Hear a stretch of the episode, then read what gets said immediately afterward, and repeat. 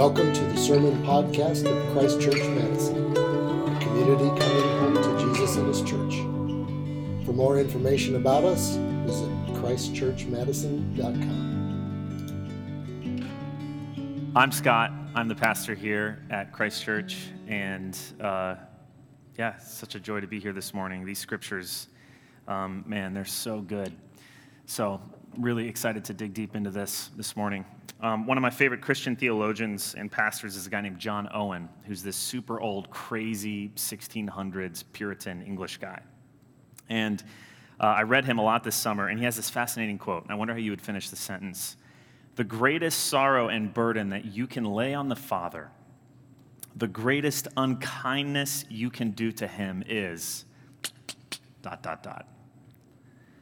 John Owen was the most intense, brilliant dude ever. Here's how he finishes the sentence The greatest sorrow and burden that you can lay on the Father, the greatest unkindness you can do to him, is not to believe that he loves you. Let me read that again because it's so good.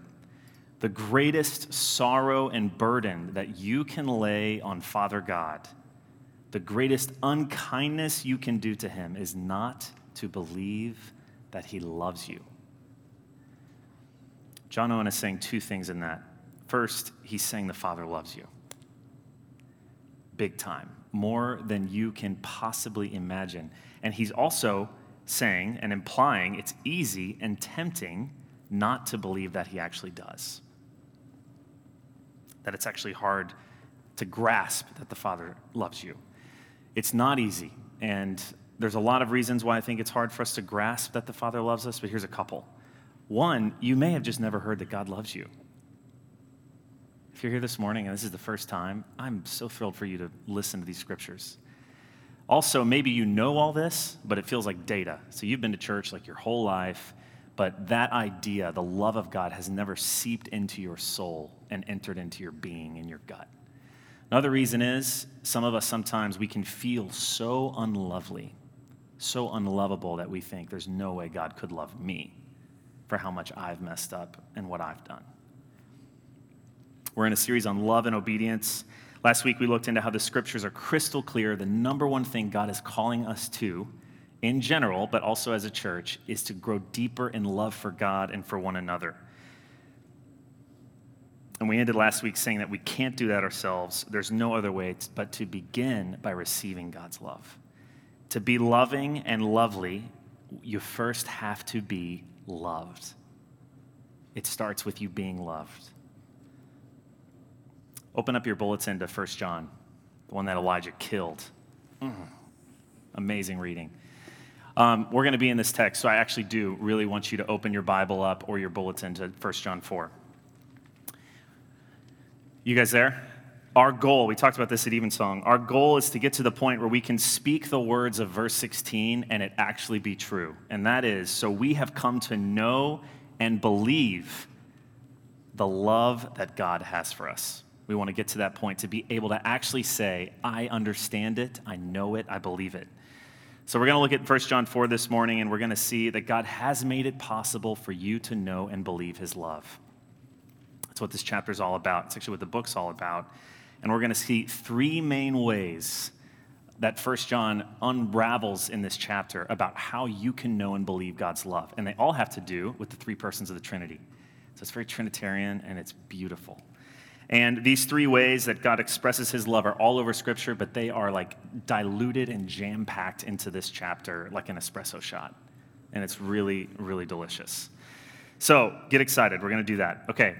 Uh, these are easy outline points if you're a note taker. Number one, here's the first way that God makes it possible for us to know and believe his love love is heard. Number one, love is heard. Everything begins with the biblical revelation that God the Father loves you. To put it another way, everything begins with the objective, spoken truth claim that God exists there is one, and that he actually loves you. And the Bible focuses this proclamation of love on the Father. He's the source of love. So, all of us know that words are fundamental to knowing and experiencing love in relationships, right? In a romantic relationship or in a family relationship or a friend relationship, if somebody never told you they loved you, but they did all kinds of stuff for you, it would be super weird, right? Imagine being given flowers by somebody and you're like, thank you, and there's no note on it, and they're just like, you would be like, what's happening? You would have no idea what they're meaning, right? You need words. If you have people who you do love and they never express their love to you, that is miserable. It keeps you guessing, it keeps you wondering. We were created as relational beings. We were born to love, and love is communicated verbally. Amen? I think it's fair to say, we could argue about this, I and love and you are the three most consequential words in the English language. I think they're probably more powerful than anything else. Could talk about other ones that might challenge those, but that would be a horrible rabbit trail in a sermon that I won't go down. Our Heavenly Father is not like an earthly father or a bad date who does not keep you guessing, who doesn't express verbally his intentions and his love for us. The entire Bible is a revelation of the love of God. It's totally a cliche, but goodness, it's true. The Bible is a love letter. I know that's cheesy, but the cheese is real. It's true. God does love you, and the entire thing, I could take you to any book of the Bible and talk about God's love. But just for specifics, let's look at the one we, we read this morning. John 3:16. For God so loved the world. In this famous passage, you can exchange God there for Father. Jesus is going to go talk about other stuff, about what God's doing in the world, but he begins with that claim God loves the world. God has loved the world. Now turn to John, 1 John 4 if you're already there. Again, in this passage, you can replace the word God with Father because John will make a distinction between God and the Son in this passage. Look at verse 7 with me. Beloved. What does beloved mean? Somebody give me a definition for beloved who's brave. One who is loved. Thank you, Michael. So we're starting with the fact that somebody is loved. You're receiving this and you're being called the person who's the object of my love. Beloved. Let us love one another, from love is from God, and whoever loves has been born of God and knows God. Anyone who does not love God does not know God because God is love. So, here the amazing truth claims John is making. Love, all love, is from God the Father. He is its source. He is the fountainhead of all love, and He is love. His being is love. That means the most fiery, most deep, and profound and transformative love that you have tasted on earth is a reflection of a shadow, of a dim likeness of who God is. That's astonishing. Look at verse 10. In this is love, not that we have loved God, but that He loved us no one has ever seen God. If we love one another, God abides in us, and his love is perfected in us. So no one's ever seen the Father, but he loved you first, even before you knew about him. He loved you. We begin here by hearing that God has revealed actually how he feels towards you. This is so crucial. It's not fuzzy, it's not up for interpretation. It's clear. Take him at his word. Love is first heard. Number two, love is seen. Love is heard and love is seen. Amazing as it is to have God's revelation that He loves us, that would not be enough. Think about human relationships again. If somebody told you they loved you all the time, but you never saw any proof of it, it would count for nothing, right? somebody's like, I love you so much. And then they just always leave and they like never ever show you any, give you any time or demonstration of love, affection, you would doubt it, right? I think this happens in the Christian faith. You can be told your whole childhood you're loved. And if you never experience it or see it in any way, it will remain like if somebody was like, I love you, and you're like, I never see you in my life. Right? I'm not the only person who's thought that. This is what's so amazing about the God of the Bible, and it separates Christianity from all of the religions and philosophies because God has demonstrated his love in history and in blood. John 3:16 does not end with Jesus saying God loves the world. He didn't just talk about it, right? He didn't just keep on walking around and talking about love.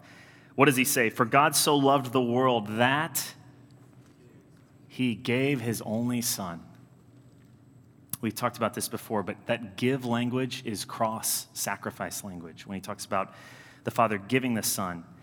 And what's cool is another translation for John 3:16. Uh, English translations of Bible verses become so popular that they become like hard to touch in the English language.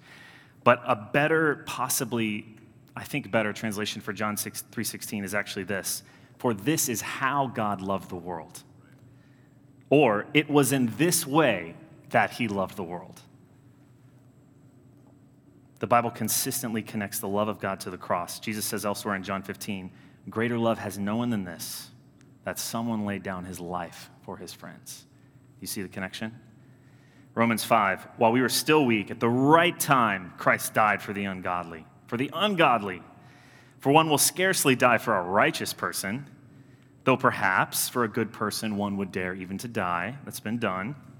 But God shows, God demonstrates, makes manifest his love for us in this way. While we were still sinners, Christ died for us.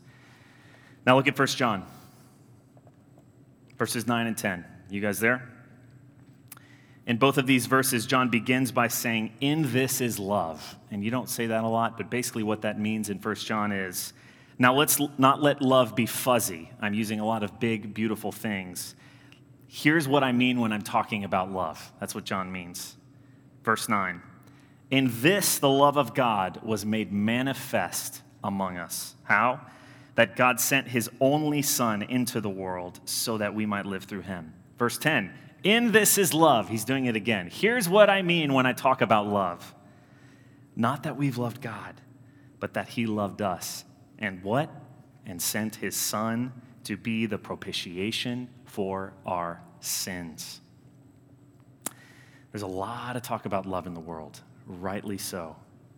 There's a lot of religions and politicians and scientists that talk about love, and it can feel very hazy. It can feel like an ideal that's very hard to grasp or bottle up or understand. The Father demonstrates his love by giving the Son. And that happened in real time and space. His love is so great, he did what he did not require Abraham to do, which is to give his only son, the son that he loved, for the sake of the world as a sacrifice. And the son demonstrates his love in that he willingly sacrificed himself in unity with the will of the Father by laying his life down for you and I as well. It is all a display of love. In my opinion, I love music. One of the most gifted songwriters alive is a guy named Conor Oberst. Any Conor Oberst fans out there? Ian just gave me a, uh, shows how lame the music I listen to is. I think he's amazing. He's not a person of faith, and he writes about Christianity all the time, though, because he really grapples with it. He's kind of a philosophic type guy. And in one of, this, one of his songs, he's really going after the narrative of the Bible, and he says this Jesus off in the water, standing on his feet. Yeah, that's the thing about charisma, it makes everyone believe. In other words, yeah, people get into Christianity because Jesus was this like charismatic kind of guru guy, and all weak Christians were like, ooh, and we got all duped by him. And one time I was with my brother and we were driving around and I was listening to that song. And when Conor Oberst said that line, my brother said, Don't give me that. Jesus died on the cross. And my brother was saying, Jesus did not change the world because of his charisma. He didn't hand out flowers and plant yard signs and change the world. No, Jesus starved. He was publicly beaten, mocked, stripped naked, and crucified and then defeated death by rising again from the grave. Do not believe the lie that God does not love you. Amen? the greatest sorrow or burden or unkindness you to do to the Father is to believe that He doesn't love you. The Father gave the Son, the Son gives Himself. It has been demonstrated for you in history, in real time. Love is seen and love is heard. Hearing and seeing are the food of love. You get a love letter, you get flowers. They both demonstrate the other. Proclamation, demonstration. They feed love. And there are many ways that God shows his love. A sunny day, a beautiful October Wisconsin day where you pick an apple from a tree and you bite into it, and the Midwest is like, ah, this is good. The Packers winning. Really, really good cheese. Hearing our musicians this morning make beautiful, country, folky, worshipful sounds. But the Bible clearly wants to point you to the cross as the chief demonstration of love. The Bible again and again and again we'll do that specifically, and that's really important.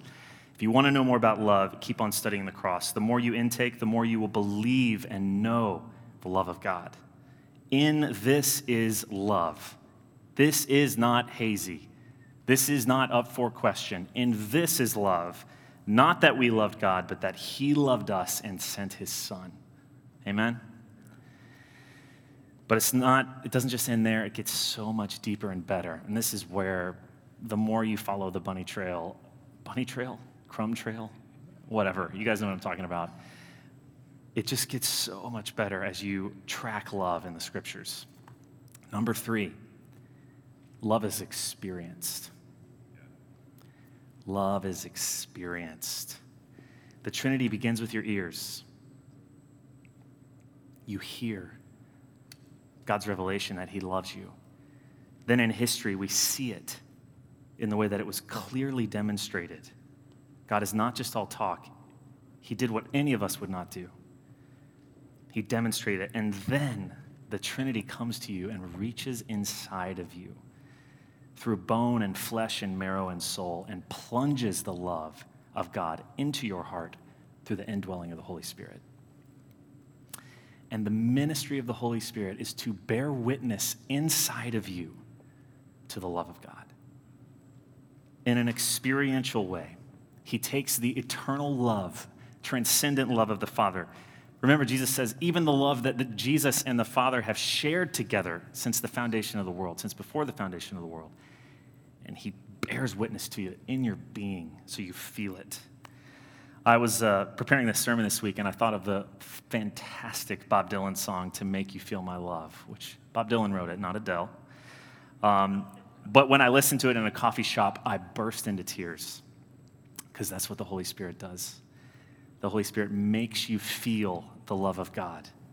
And I laughed afterwards because like Adele was up on my screen and I'm weeping. I'm imagining somebody walking by and be like, oh my gosh, this dude's like crying to Adele by himself in a coffee shop.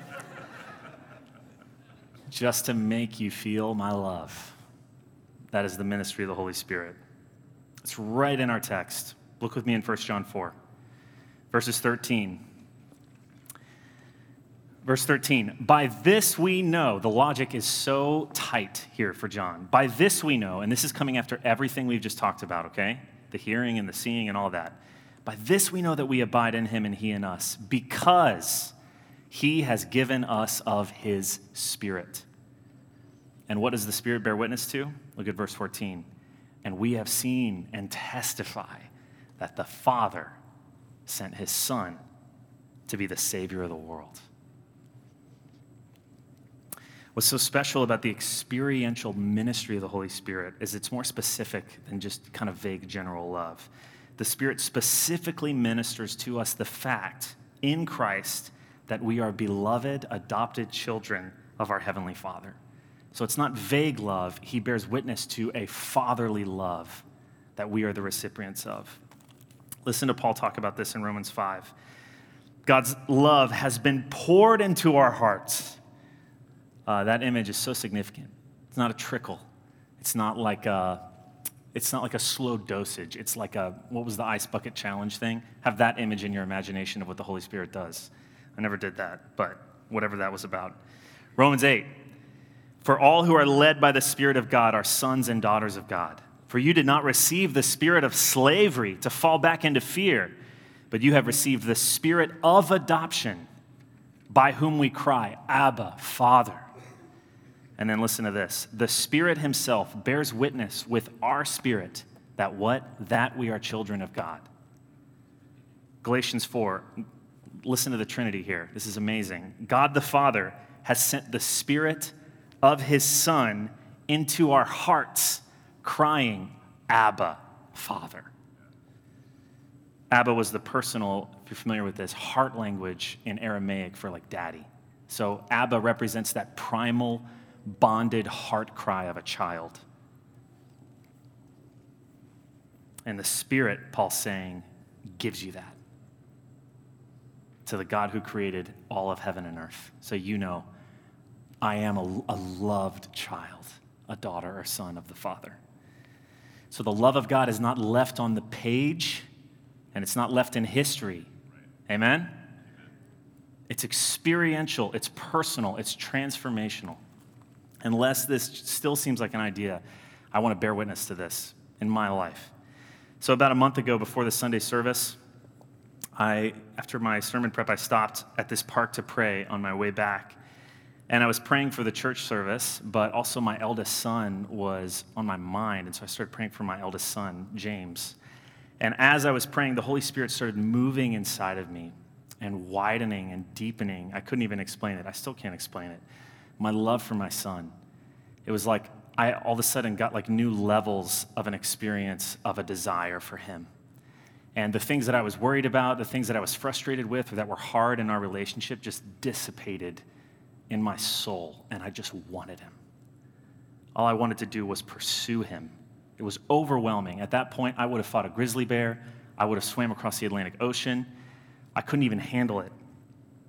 And then, in an instant, as I was praying, God flipped everything, and I was the boy. I was the little boy, and God was the father. And I knew that God wanted me. And that just like I wanted my son, that God wanted to pursue me. And I knew that He had been pursuing me. And it was overwhelming. It burned inside of me. I couldn't even speak. I'm still trying to deal with it. I don't tell that story to be sensationalist or to draw attention to me or my story. I just want to bear witness to the truth of this. These are not just ideas. That was the ministry of the Holy Spirit giving me an Abba Father, too deep for words, heart cry. The Father has actually freely revealed his love. Please believe that this morning. The Son has actually demonstrated the love of God.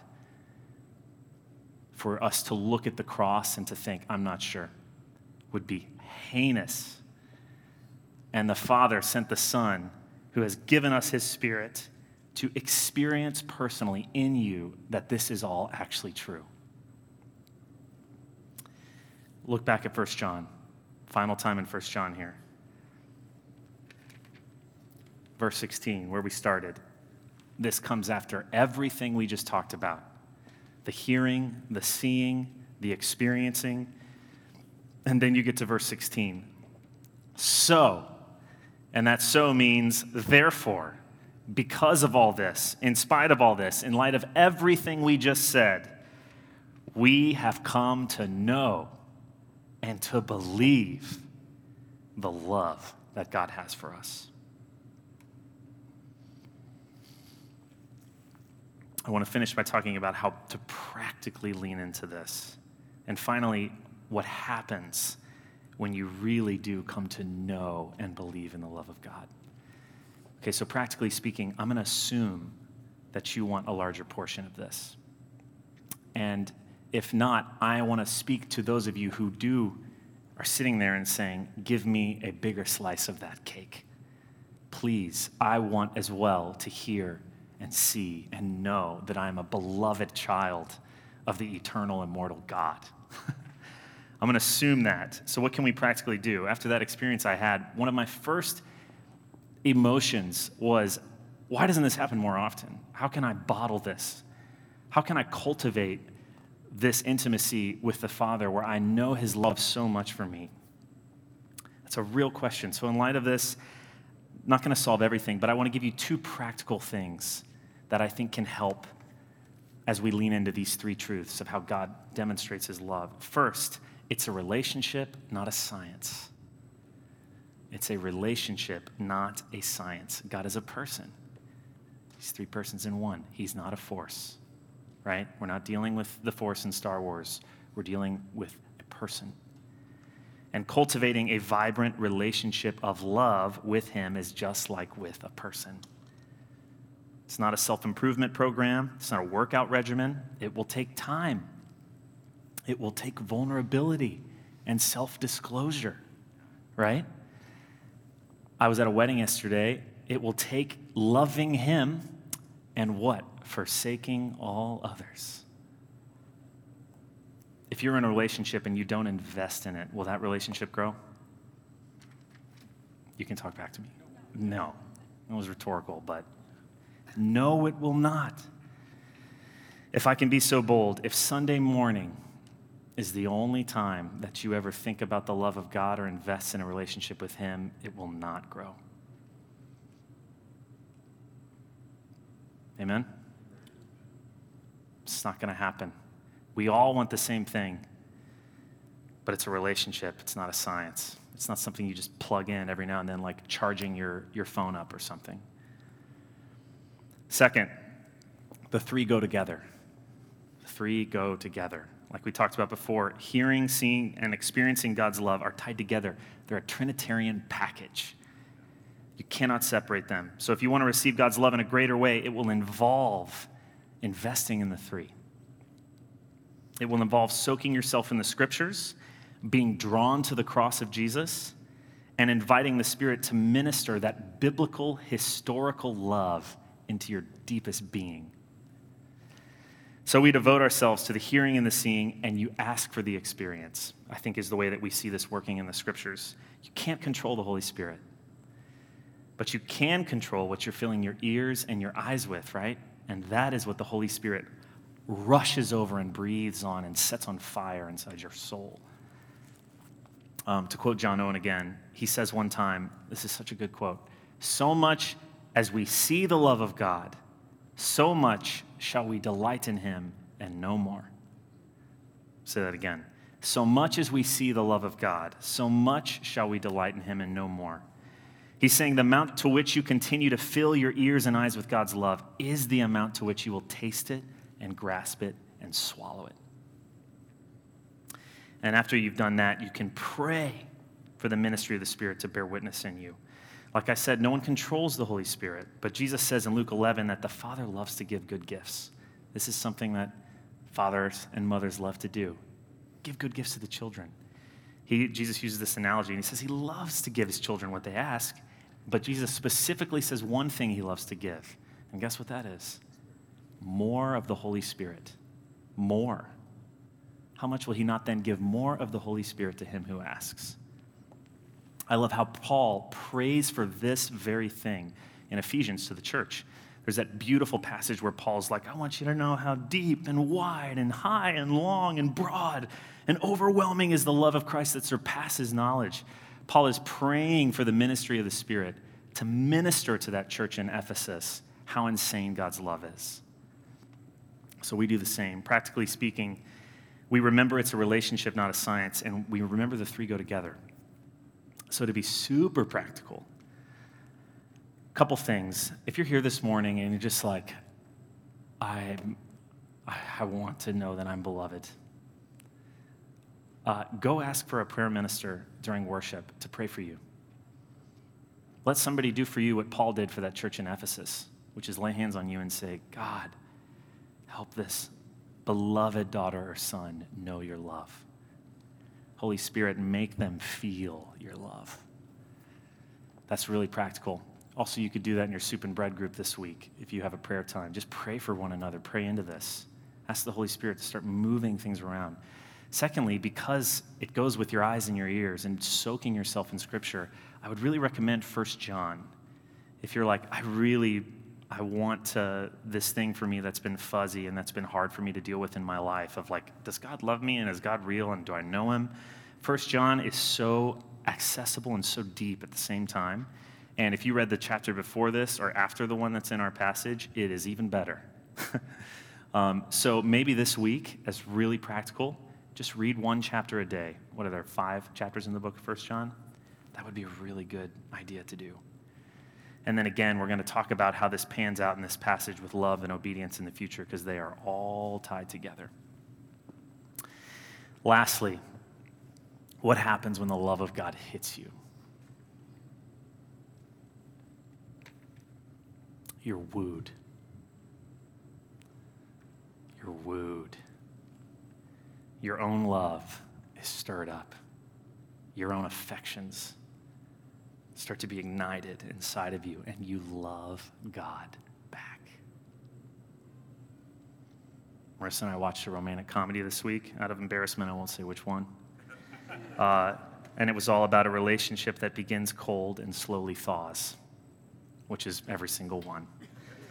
And as cheesy as it was, it was moving because it begins with flowers on a desk and it ends with this twinkly lit scene where they both come together.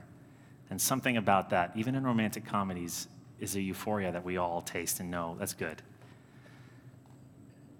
When you're on the receiving end of love, when you feel the pursuit of someone who wants you, it transforms you. Beauty and the Beast is the gospel. I weep at that story, whether it's Disney or whoever else it is. It is the gospel. Loving the unlovely makes them lovely. That is the church. We are the bride. Amen? When you're on the receiving end of love, it transforms you, it lures you, it beckons you, it thaws you, it melts you. God is pursuing you. You're being courted. He doesn't just want you to know, oh, that's a good theological study or like a Bible study about that. He doesn't want you to just know He loves you. He wants your love, right?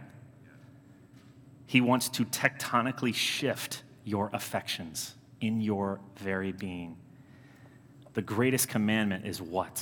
You shall love the Lord your God with all your heart and might and soul and strength.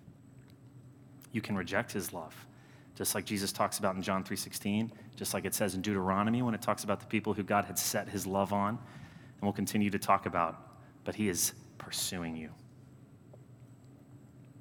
Jesus came to earth for his bride, for his beloved, to love her, to woo her, to win her heart. And you and I are that beloved. Amen?